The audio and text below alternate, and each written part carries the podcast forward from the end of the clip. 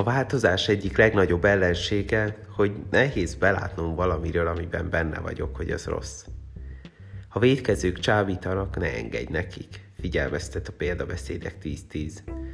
A legtöbbször kívülről könnyen észreveszem máson, hogy mi az ő kísértése, hogy ő miben bukott el, hogy ő milyen rossz társaságban van benne, vagy őt milyen rossz hatások érik. De saját magamról alapvetően azt gondolom, hogy jó úton haladok.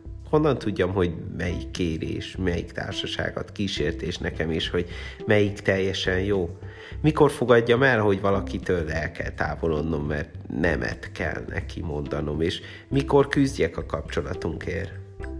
Azt vettem észre, hogy a nemet mondást és a kapcsolatunkért küzdést is tanulnom kell még.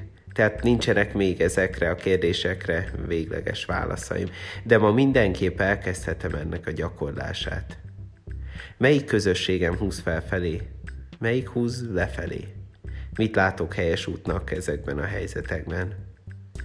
Jézus, szeretnélek téged követni, mutasd meg, kik segítenek engem ebben.